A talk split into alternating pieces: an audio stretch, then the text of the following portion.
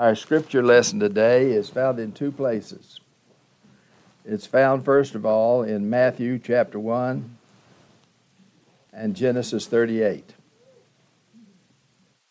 So let us stand for the reading of the Word of God. I'm going to read Matthew 1 1 through 3, and then also 16 the book of the genealogy of Jesus Christ, the Son of God, a son of David, the son of Abraham. To Abraham was born Isaac, and to Isaac Jacob, and to Jacob Judah and his brothers. And to Judah were born Perez and Zerah by Tamar. And to Perez was born Hezron, and to Hezron Ram and to Jacob was born Joseph, the husband of Mary, by whom was born Jesus, who is called Christ. Then in Genesis 38, we'll read the entire chapter. And it came about at that time that Judah departed from his brothers and visited a certain Adullamite whose name was Hira. And Judah saw there a daughter of a certain Canaanite whose name was Shua. And he took her and went into her. So she conceived and bore a son, and he named him Ur. Then she conceived again and bore a son and named him Onan. And she bore still another son and named him Shelah and it was at Kezib that she bore him. Now Judah took a wife for Ur, his firstborn, and her name was Tamar. But Ur, Judah's firstborn, was evil in the sight of the Lord. So the Lord took his life. Then Judah said to Onan, Go into your brother's wife and perform your duty as a brother in law to her and raise up offspring for your brother. And Onan knew that the offspring would not be his. So it came about that when he went into his brother's wife, he wasted his seed on the ground in order not to give offspring to his brother. But what he did was displeasing in the sight of the Lord, and so he took his life also. Then Judah said to his daughter in law Tamar, Remain a widow in your father's house until my son Shelah grows up. For he thought, I'm afraid that he too may die like his brothers. So Tamar went and lived in her father's house. Now, after a considerable time, Shua's daughter, the wife of Judah, died. And when the time of mourning was ended, Judah went up to his sheep herders in Timnah, he and his friend Hira the Adullamite. And it was told to Tamar, Behold, your father in law is coming up to Timnah to shear his sheep. So she removed her widow's garments and covered herself with a veil and wrapped herself and sat in the gateway of Enaim, which is on the road to Timnah, for she saw that Shelah had grown up and she had not been given to him as a wife. Judah saw her, he thought she was a harlot, for she'd covered her face. So he turned aside to her by the road and said, Here now, let me come in to you. For he did not know that she was his daughter in law. And she said, What will you give me that you may come in to me? He said, Therefore, I'll give you a kid from the flock. She said, Moreover, will you give me a, a pledge until you send it? And he said, What pledge shall I give you? And she said, Your seal and your cord and your staff that is in your hand. So he gave them to her and went in to her, and she conceived by him. Then she arose and departed, and removed her veil, and put on the widow's garments. When Judah sent the kid by his friend the Adullamite, to receive the pledge from the woman's hand, he did not find her. And he asked the men of her place, saying, Where is the temple prostitute who was by the road at Enaim? But they said, There has been no temple prostitute here. So he returned to Judah and said, I did not find her. And furthermore, the men of the place said, There has been no temple prostitute here. Then Judah said, Let her keep them, lest we become a laughing stock. After all, I sent this kid, but you did not find her.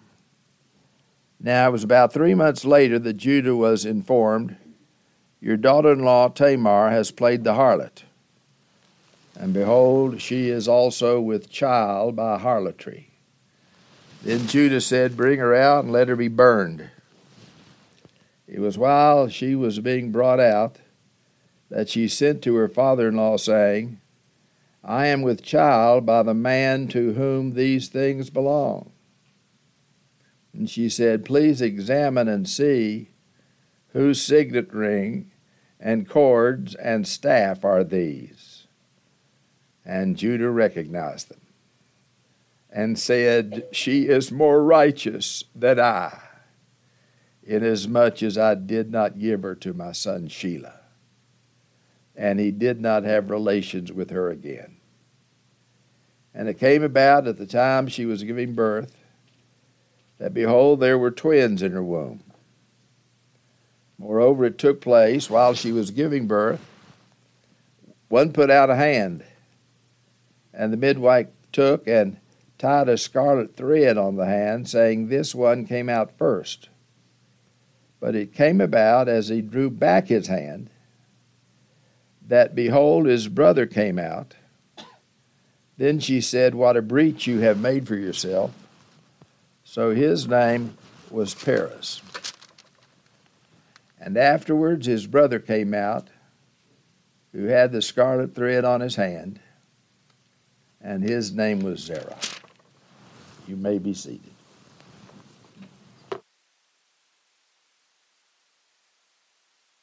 You know, one of the reasons why I had Frank Brito preach here twice, two weeks, not only because I wanted to hear him preach, I didn't want to preach on Genesis 38. and I was hoping that I, I was hoping that uh, that Wayne Rogers would come today. so I wouldn't have to preach another time on this. But the more I studied this passage of Scripture, the more I see some of the greatest and most practical and fundamental truths in the Word of God are found in this passage. Now, remember what this whole section is 37 through 50. It is the story of the outcome of Jacob's life, which was Joseph. The most important contribution Jacob made was Joseph. And so that's what this last whole section of of Genesis is about. So, why did they interject this story in a section that's about the life of Joseph? I think for a couple of reasons. Number one, it's about Judah. And Judah was the great, great, great granddaddy of Jesus. Everybody in this little story was a member of the church of God.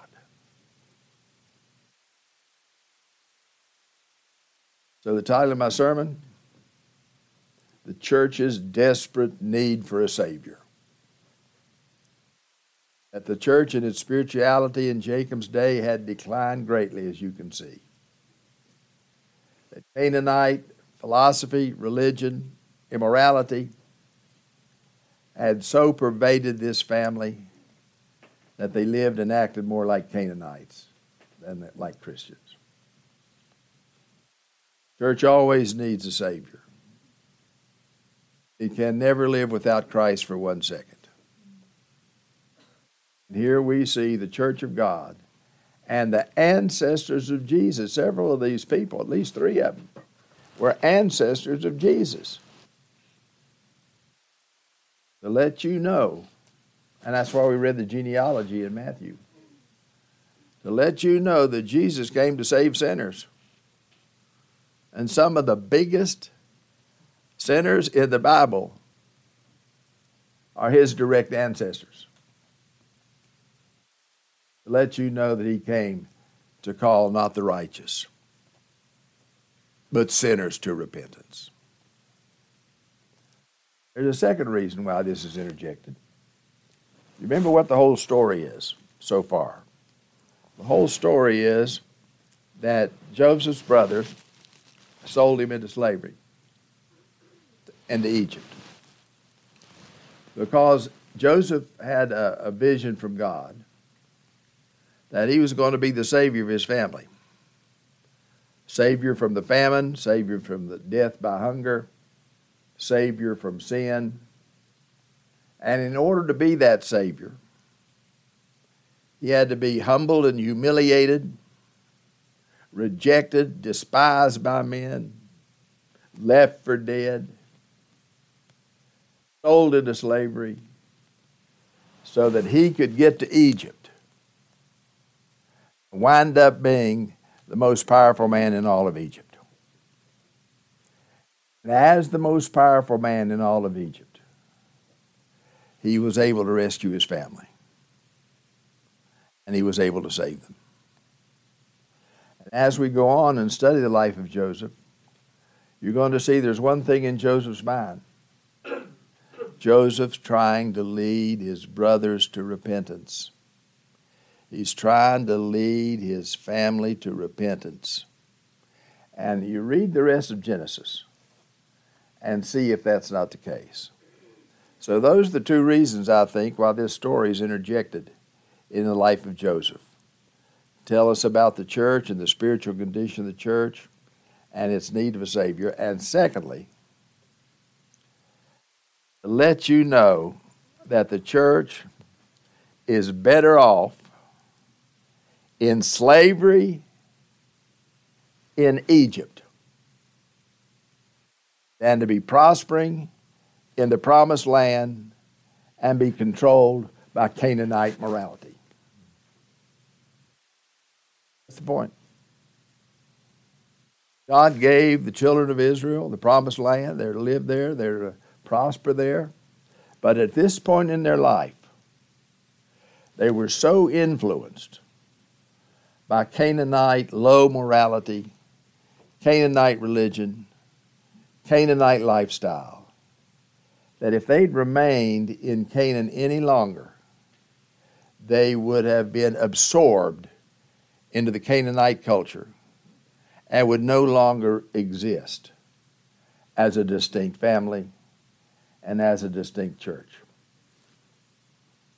So, why did God send Israel to Egypt and put it in slavery? Save you from hell. So, as you read the story, this is not just an interesting little historical event.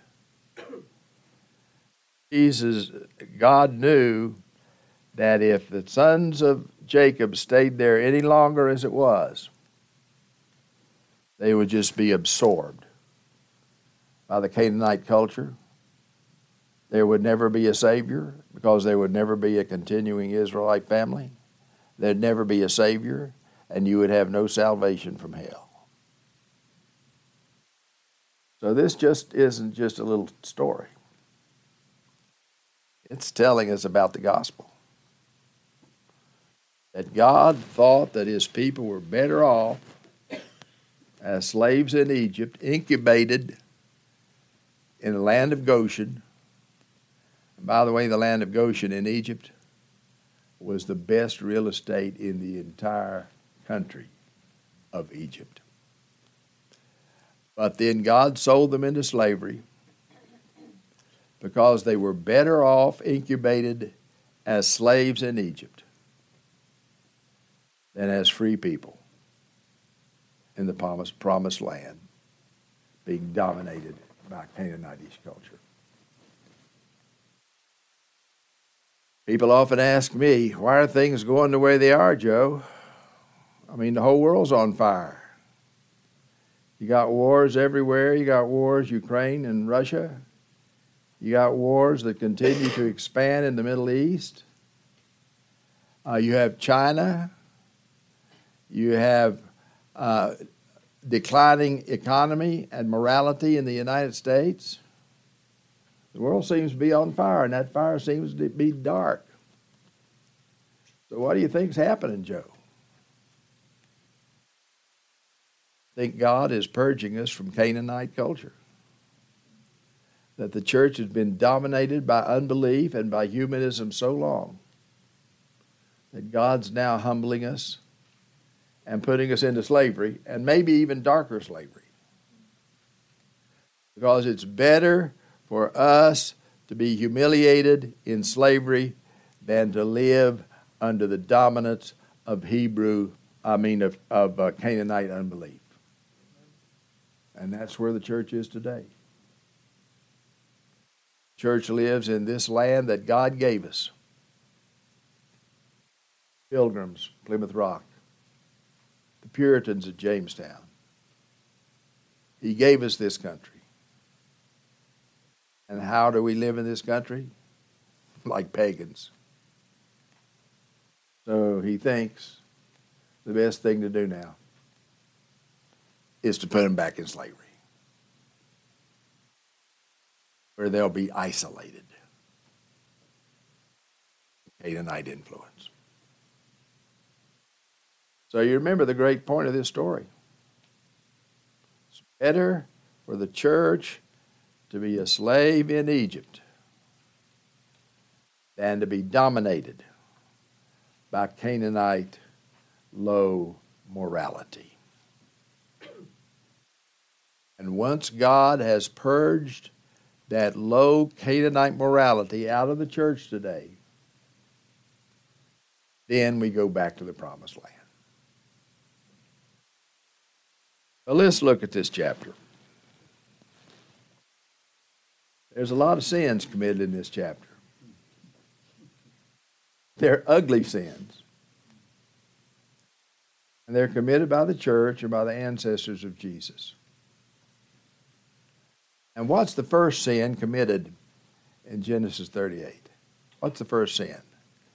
Jude, uh, Jacob marries a Canaanite woman. That's the mother sin, you might say, of everything else that takes place in this chapter. He marries a non Christian. He knows better. But he caves in to his lusts and sexual drives, which he did not have control of. And he marries this Canaanite woman. And he invites the world into the church. He invites the ungodly into the bosom of his own family. And what do you think is going to happen after that? The family's all going to be pure and godly. After that, nope. The Canaanite woman is a poison. The compromise is a poison. The synthesis of Jacob in marrying a non Christian poisons the whole family. Don't marry non Christians. If you find somebody that shows you affection, somebody that makes you laugh, don't convince yourself he or she is a Christian when you know in your heart they're not.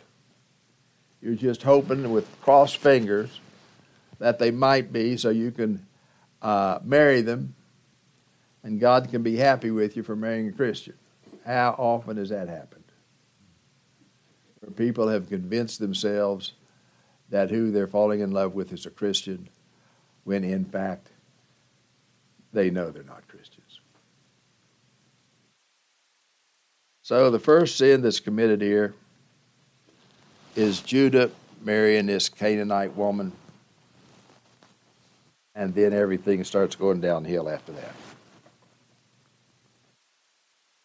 And then uh, uh, Jacob had some children. He had a son uh, in verse 3. His wife gave him a son called Ur. And then after a while, she conceived again, gave Jacob another son. All these are half breeds now, no, notice. She conceived and bore a son and named him Onan. She bore still another son and named him Shelah. And it was at Chezib that she bore him. Now it's Judah's responsibility to make sure that these sons marry properly. So in verse 6, Judah takes a wife for Ur, his firstborn, and her name is Tamar. And she's the rest of this story. So, Jacob's first son by this Canaanite woman was a man named Ur who was so wicked, God had to kill him. Verse 7 But Ur, God, Judah's firstborn, was evil in the sight of the Lord, so the Lord God Himself took his life. God killed him. He was so wicked. Now, the rest of this story is based upon a, a, a, practice that God Himself has established in the Old Testament. Let me read it again. Then Judah said to Onan, Go into your brother's wife and perform your duty as a brother in law to her, and raise up offspring for your brother. And Onan knew that the offspring would not be his so it came about that when he went into his brother's wife, he wasted his seed on the ground in order not to give offspring to his brother, who's dead. But what he did was displeasing in the sight of the Lord, so the Lord killed him. So the first two sons of uh, Jacob's marriage to this Canaanite woman, God killed. Now, what was Onan's sin? That was so uh, displeasing in the eyes of the Lord that God killed him. You're not going to understand that unless you understand Deuteronomy chapter 25. There was a thing in Old Testament Israel established by God, later clearly said in the Mosaic Law, called the Levirate marriage.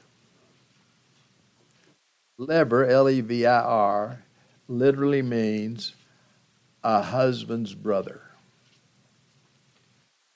And this levirate marriage was instituted by God and commanded in God's law. So let me read it to you. Let's start with Deuteronomy 25, verse 5. Now, who, who wrote ultimately Deuteronomy 25?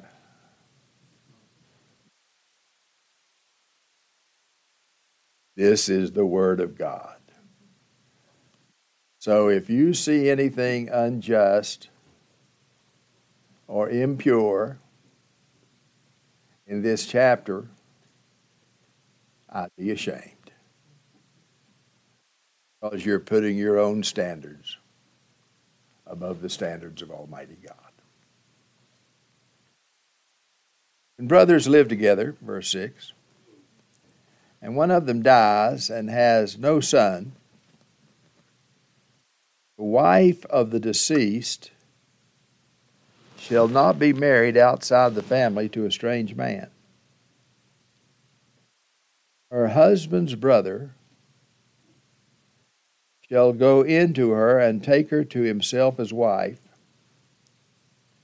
and perform the duty of a husband's brother to her. And it shall be that the firstborn whom she bears shall assume the name of his dead brother, that his name may not be blotted out from Israel. If the man does not desire to take his brother's wife, then his brother's wife shall go up to the gate to the elders and say, My husband's brother refuses to establish a name for his brother in Israel. He is not willing to perform the duty of a husband's brother to me. Then the elders of his city shall summon him and speak to him. And if he persists and says, I do not desire to take her, then his brother's wife shall come to him in the sight of the elders and pull his sandal off his foot and spit in his face.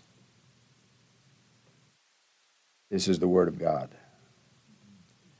And she shall declare, Thus it is done to the man who does not build up his brother's house. And in Israel his name shall be called the house of him whose sandal is removed. Now, what is all that about?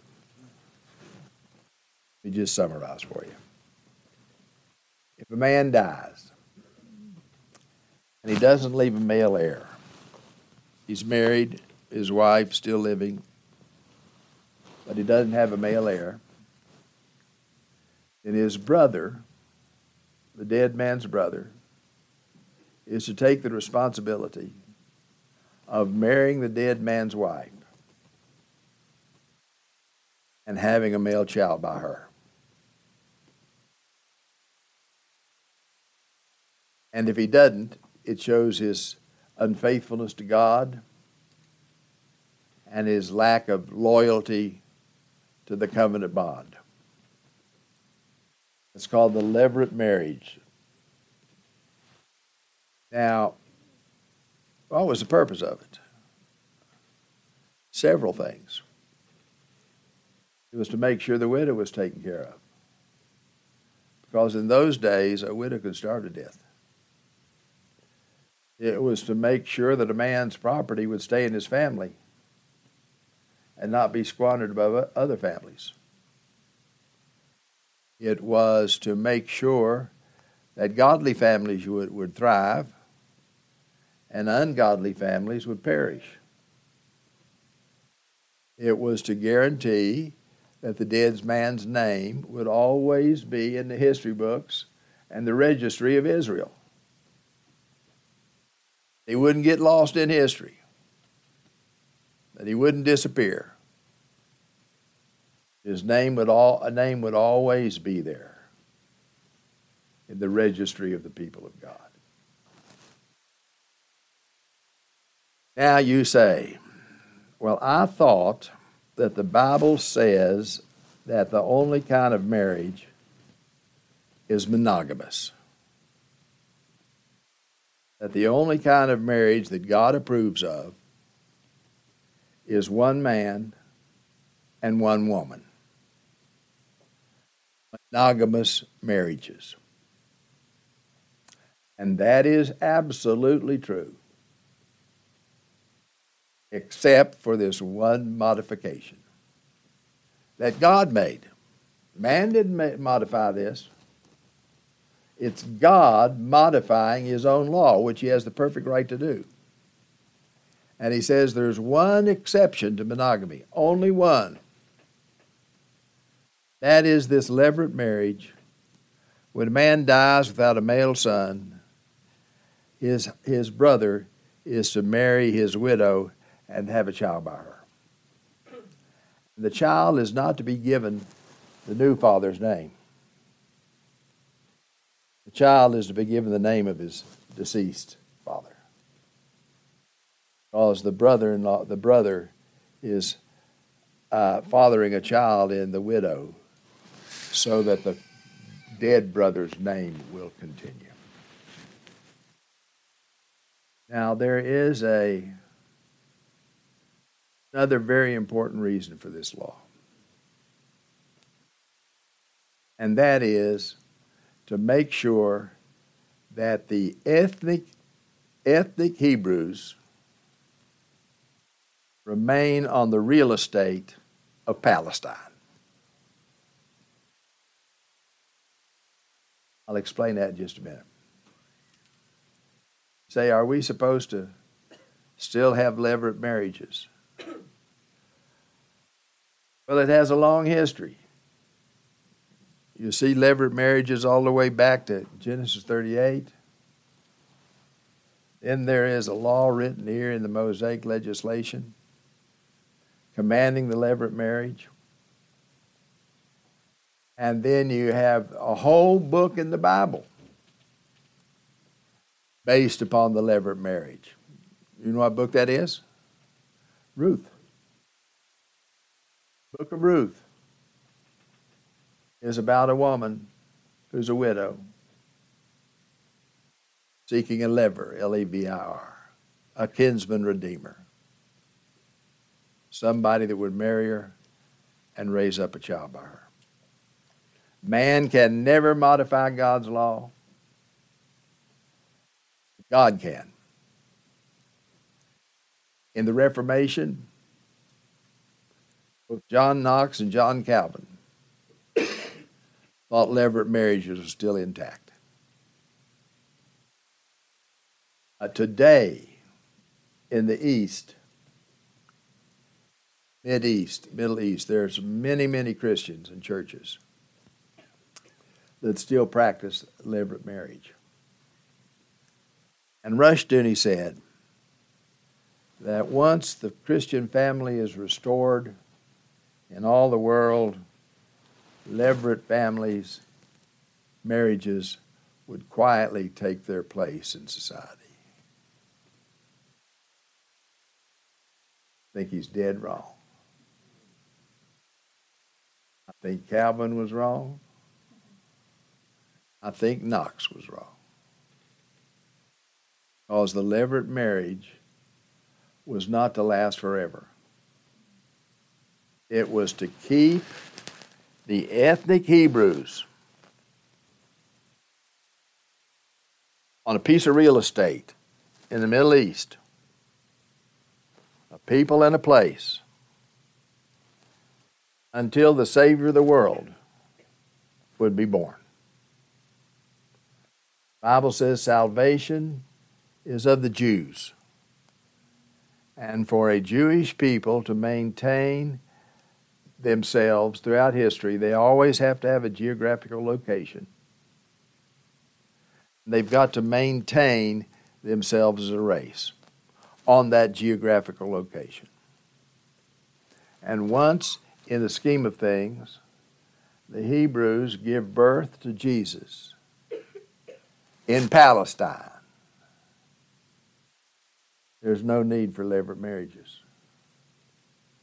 There's no need for keeping Canaan real estate in the hands of the Jews because now the promised land is the whole world.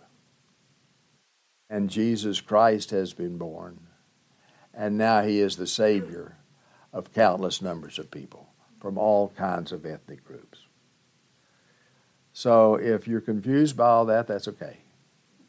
Just realize you, you men, you don't have to marry your brother's wife. But you see, God was very displeased with him. Now, what does it say about Onan? Onan was supposed to marry this widow and raise up a child for her in his name. Why was God so angry with him that God killed him? Because Onan was not willing to, to uh, obey his covenant responsibilities. They were absolutely important back in that generation of things. And so God killed him. Now, see what else happened.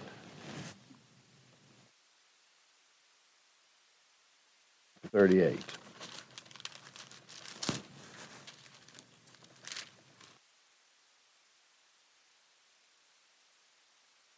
So, Judah in verse 11 goes to his daughter in law Tamar,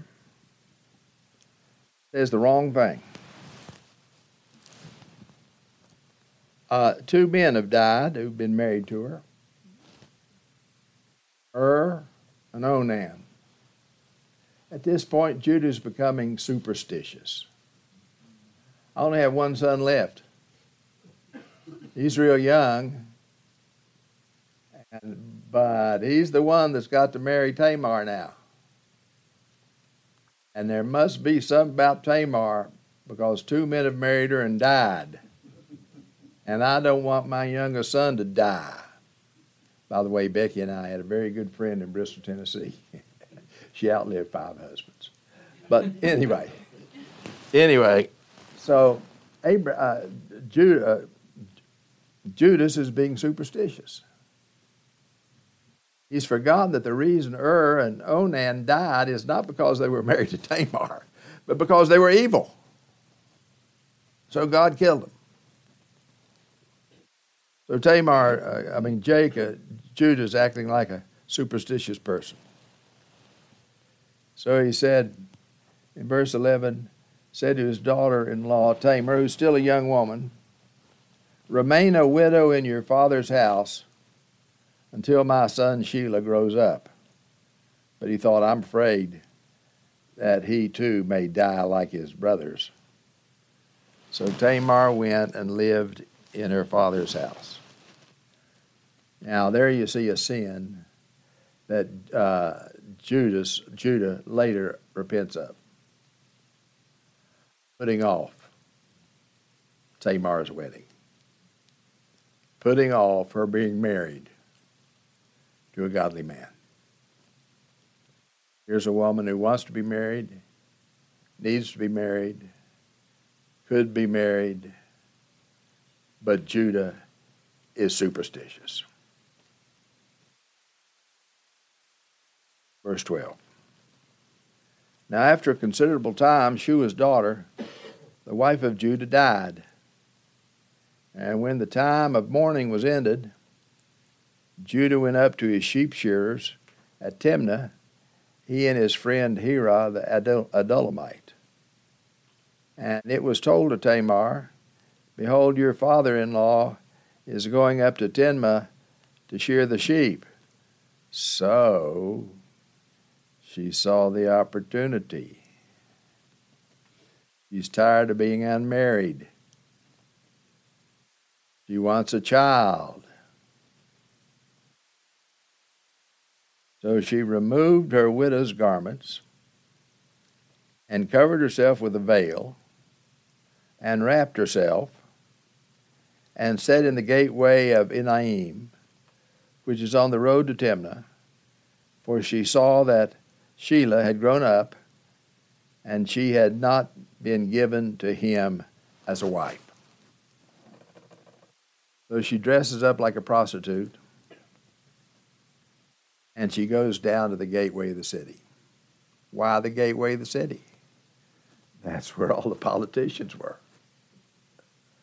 That's where all the men went, the judges were. That's where court was held. And, and Judah was a judge. So she wants to entrap him. So Judah saw her and he thought she was a prostitute, for she covered her face.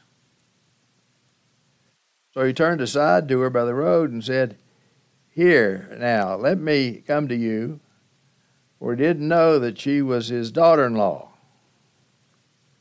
And she said, What will you give me that you may come to me? How much am I going to get for this? So here's a patriarch one of the leaders in the church, cannot control himself. So he sees this woman, he thinks he's a prostitute. She's a prostitute. So he's going to treat her like a prostitute. And she says, uh, What do you think my price is? Verse 17. He said, Therefore, I'll give you a kid from the flock. You're worth at least a baby goat.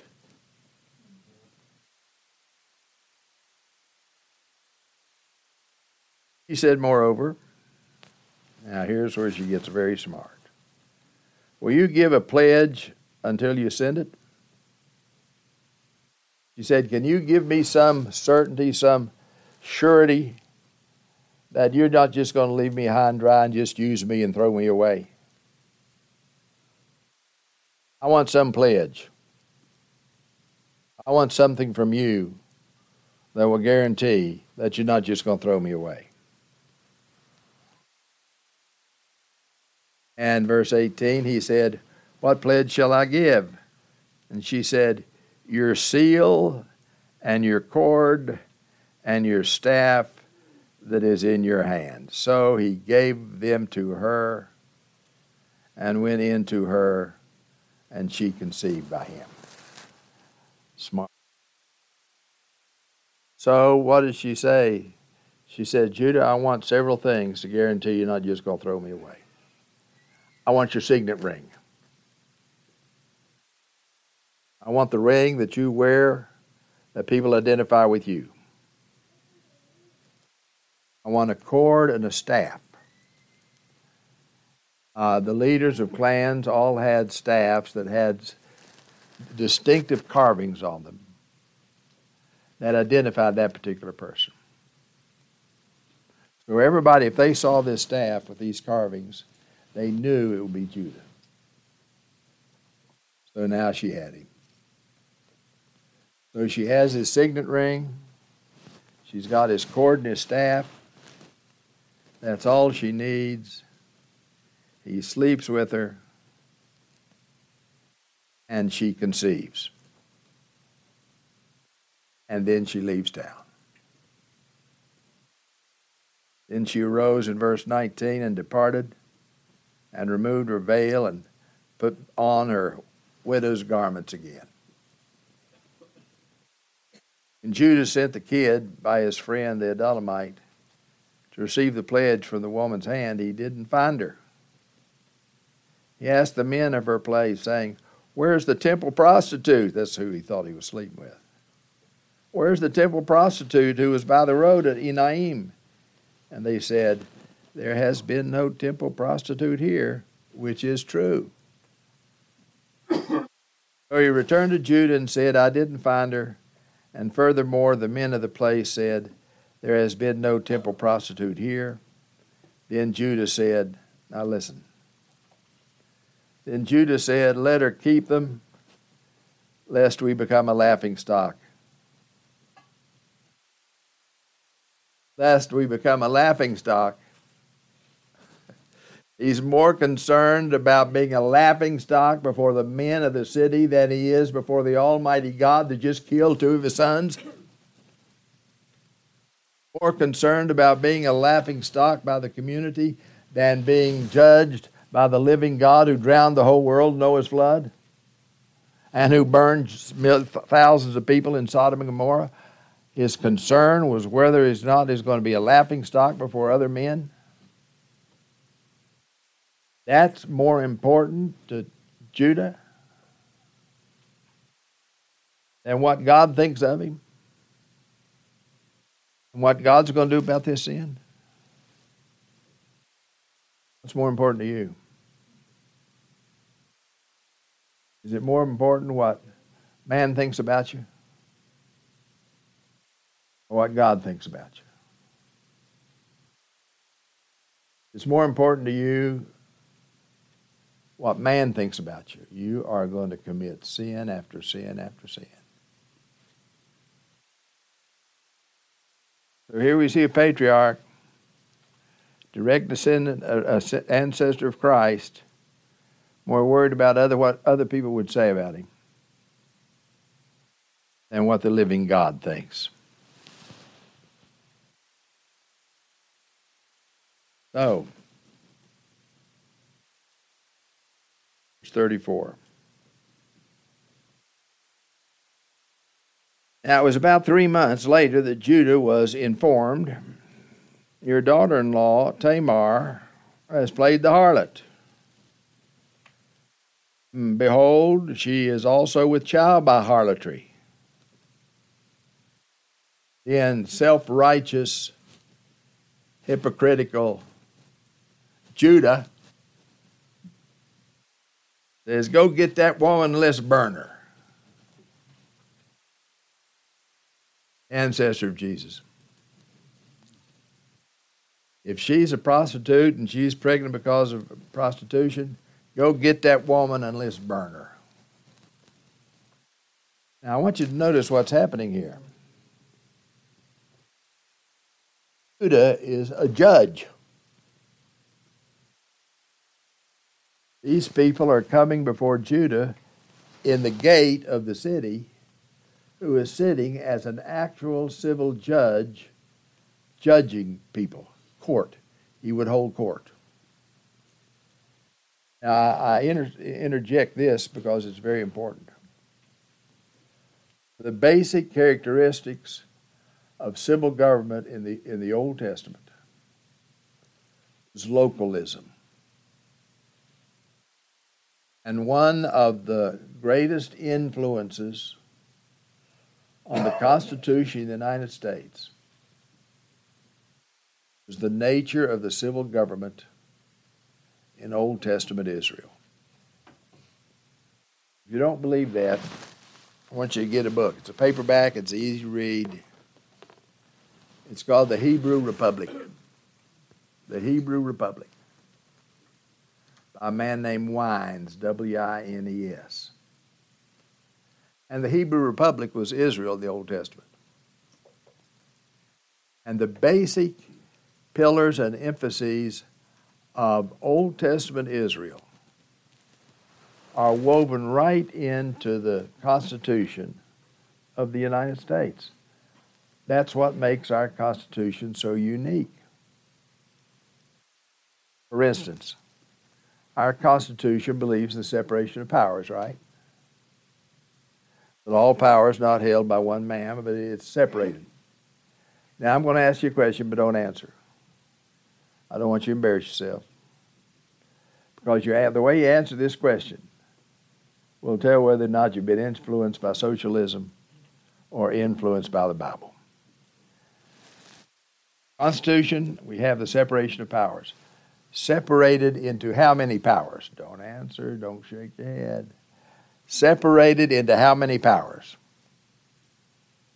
The average citizen on the street, if he knew anything at all, would say three judicial, legislative, and executive. And he would be wrong. The Constitution of the United States separates civil powers into four. And the 10th Amendment to the Constitution makes that clearer as a bell that the separation of powers the Constitution requires in the civil government are legislative, judicial, executive, and state. Any powers not attributed to, by the Constitution to the federal government are given are in the hands of the state. That's the fourth power, and uh, that's what a civil war was fought over in the middle in the middle of the 1800s, the, there was a civil war in this country fought over whether or not we were going to have four powers in the United States or just three. States' rights, state sovereignty, the state's authority to govern itself. Where did he get that? It was uh, the power was supposed to be local. He got that from Old Testament Israel. That there was one country of 12 states, 12 sons of Israel, and there was a federal government that governed the relationship of all these 12 tribes. But then each of these 12 tribes had the authority to govern itself with no help. And most particularly in the United States, it even goes more locally than the state, and that is to the county. Our founding fathers expected the county to be the most powerful institution of political power in the United States. We don't even think of that. But localism is one of the pillars of Old Testament politics. That and Judah was a judge, just like all of the patriarchs were locally, and all the patriarchs and the heads of tribes uh, had the authority had to, to locally judge people. So the emphasis of the Hebrew Republic was localism. Not today. All the states have been bought by the federal government through welfare programs and all the rest, entitlements. Now the federal government has octopus like authority. We lost in the Civil War. that was just by the way. So, Judah's the judge said, This woman, we found this woman who's a prostitute and she's pregnant. And the judge says, Burn her.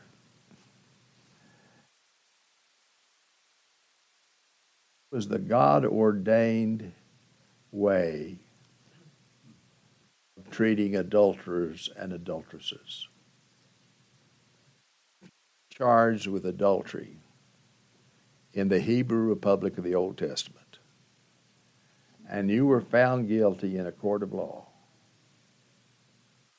you'd be stoned to death. Adultery was considered a capital crime. So that if you were engaged to marry, or you were married, and you committed immorality with anybody else, both you and that person would be executed by the state except for the priest's daughter. High priest was so important in Israel, represented Christ, the representative of God to man and of man to God. And if his daughter or son committed adultery, they not only would be executed by stoning, their corpses would be burned. That's our God. You don't like our God? That seem unjust to you or overly harsh? It's only because you don't know how evil sin is. It's only because you don't have the same view of sin and evil and adultery God has. So, here we are. But, but Judah is going to the extreme. This is not a daughter of a priest. So he's just going to the extreme. Say, burn this woman. So, verse 25 was while she was being brought out, arrested, presume now her hands are tied and she's on her way to be stoned. While she was being brought out, that she sent her, her father-in-law to her father-in-law, saying, uh, sir, I have one last word. One last word.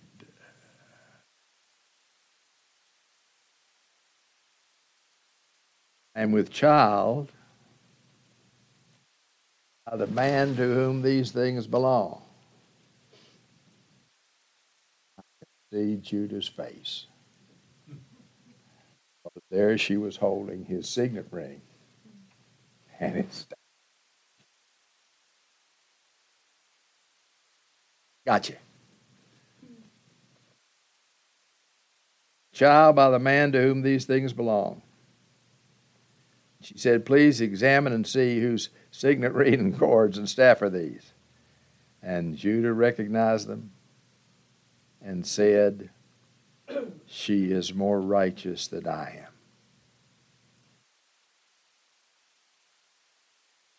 inasmuch that I, I did not give her to my son Shelah. He didn't have relations with her ever again the rest of her life. So Judah's been caught. He's not trying to hide it. he said, I, I'm a worse sinner than she is. I should have given her my son as her husband earlier, and I did not held off out of superstition. I'm worse than she is. And so he did not have any relations with her the rest of her life. I think there's some repentance there. Verse 27. This is the last little part of the story. And it came about at the time she was giving birth that behold, there were twins in her womb. Moreover, it took place while she was giving birth. One put out a hand, and the midwife took and tied a scarlet thread on his hand, saying, This one came out first. But it came about as he drew back his hand that behold, his brother came out. Then she said, What a breach you have made for yourself. So he was named Perez. And afterward, his brother came out, who had the scarlet thread on his hand, and he was named Zerah. What in the world is that story doing in the Bible? What does that have to do with anything? Tamar has twins and they're in the midst of birth. And one sticks out his hand. The nurse ties a little red ribbon around it so she'll know which one came out first.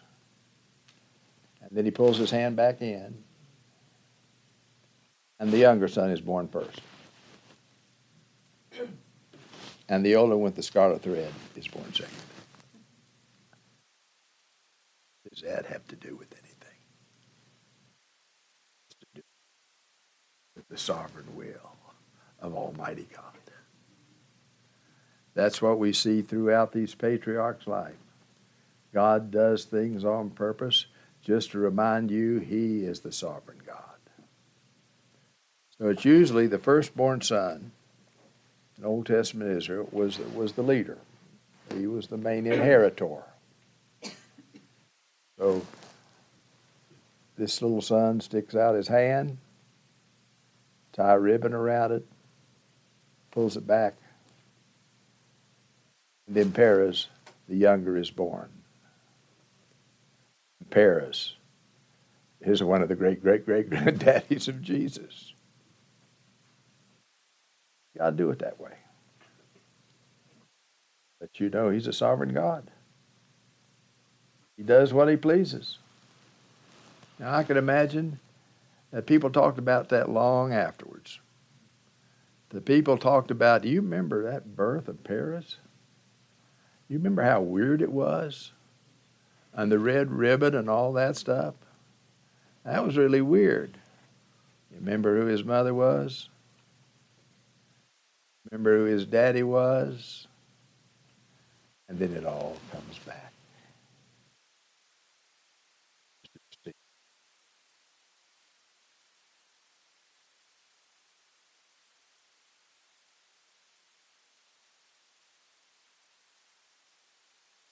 So there's the story. I don't have to preach again. I want to conclude with just one application. God is a God who kills people. Make sure he does not have to kill you. God is a God who kills people. Make sure he does not have to kill you. Let's pray. We do thank you for this unusual story. Thank you that you told us about it.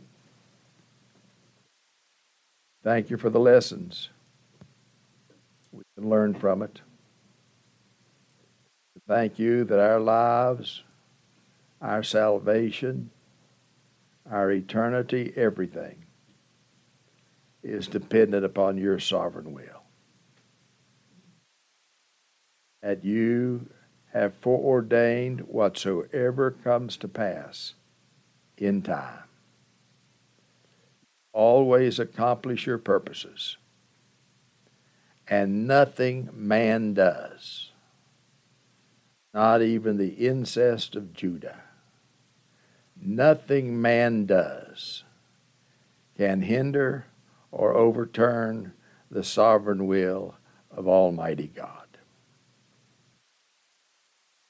So help us to rest our heads every night and in every crisis on your sovereign will. Jesus' name we pray. Amen.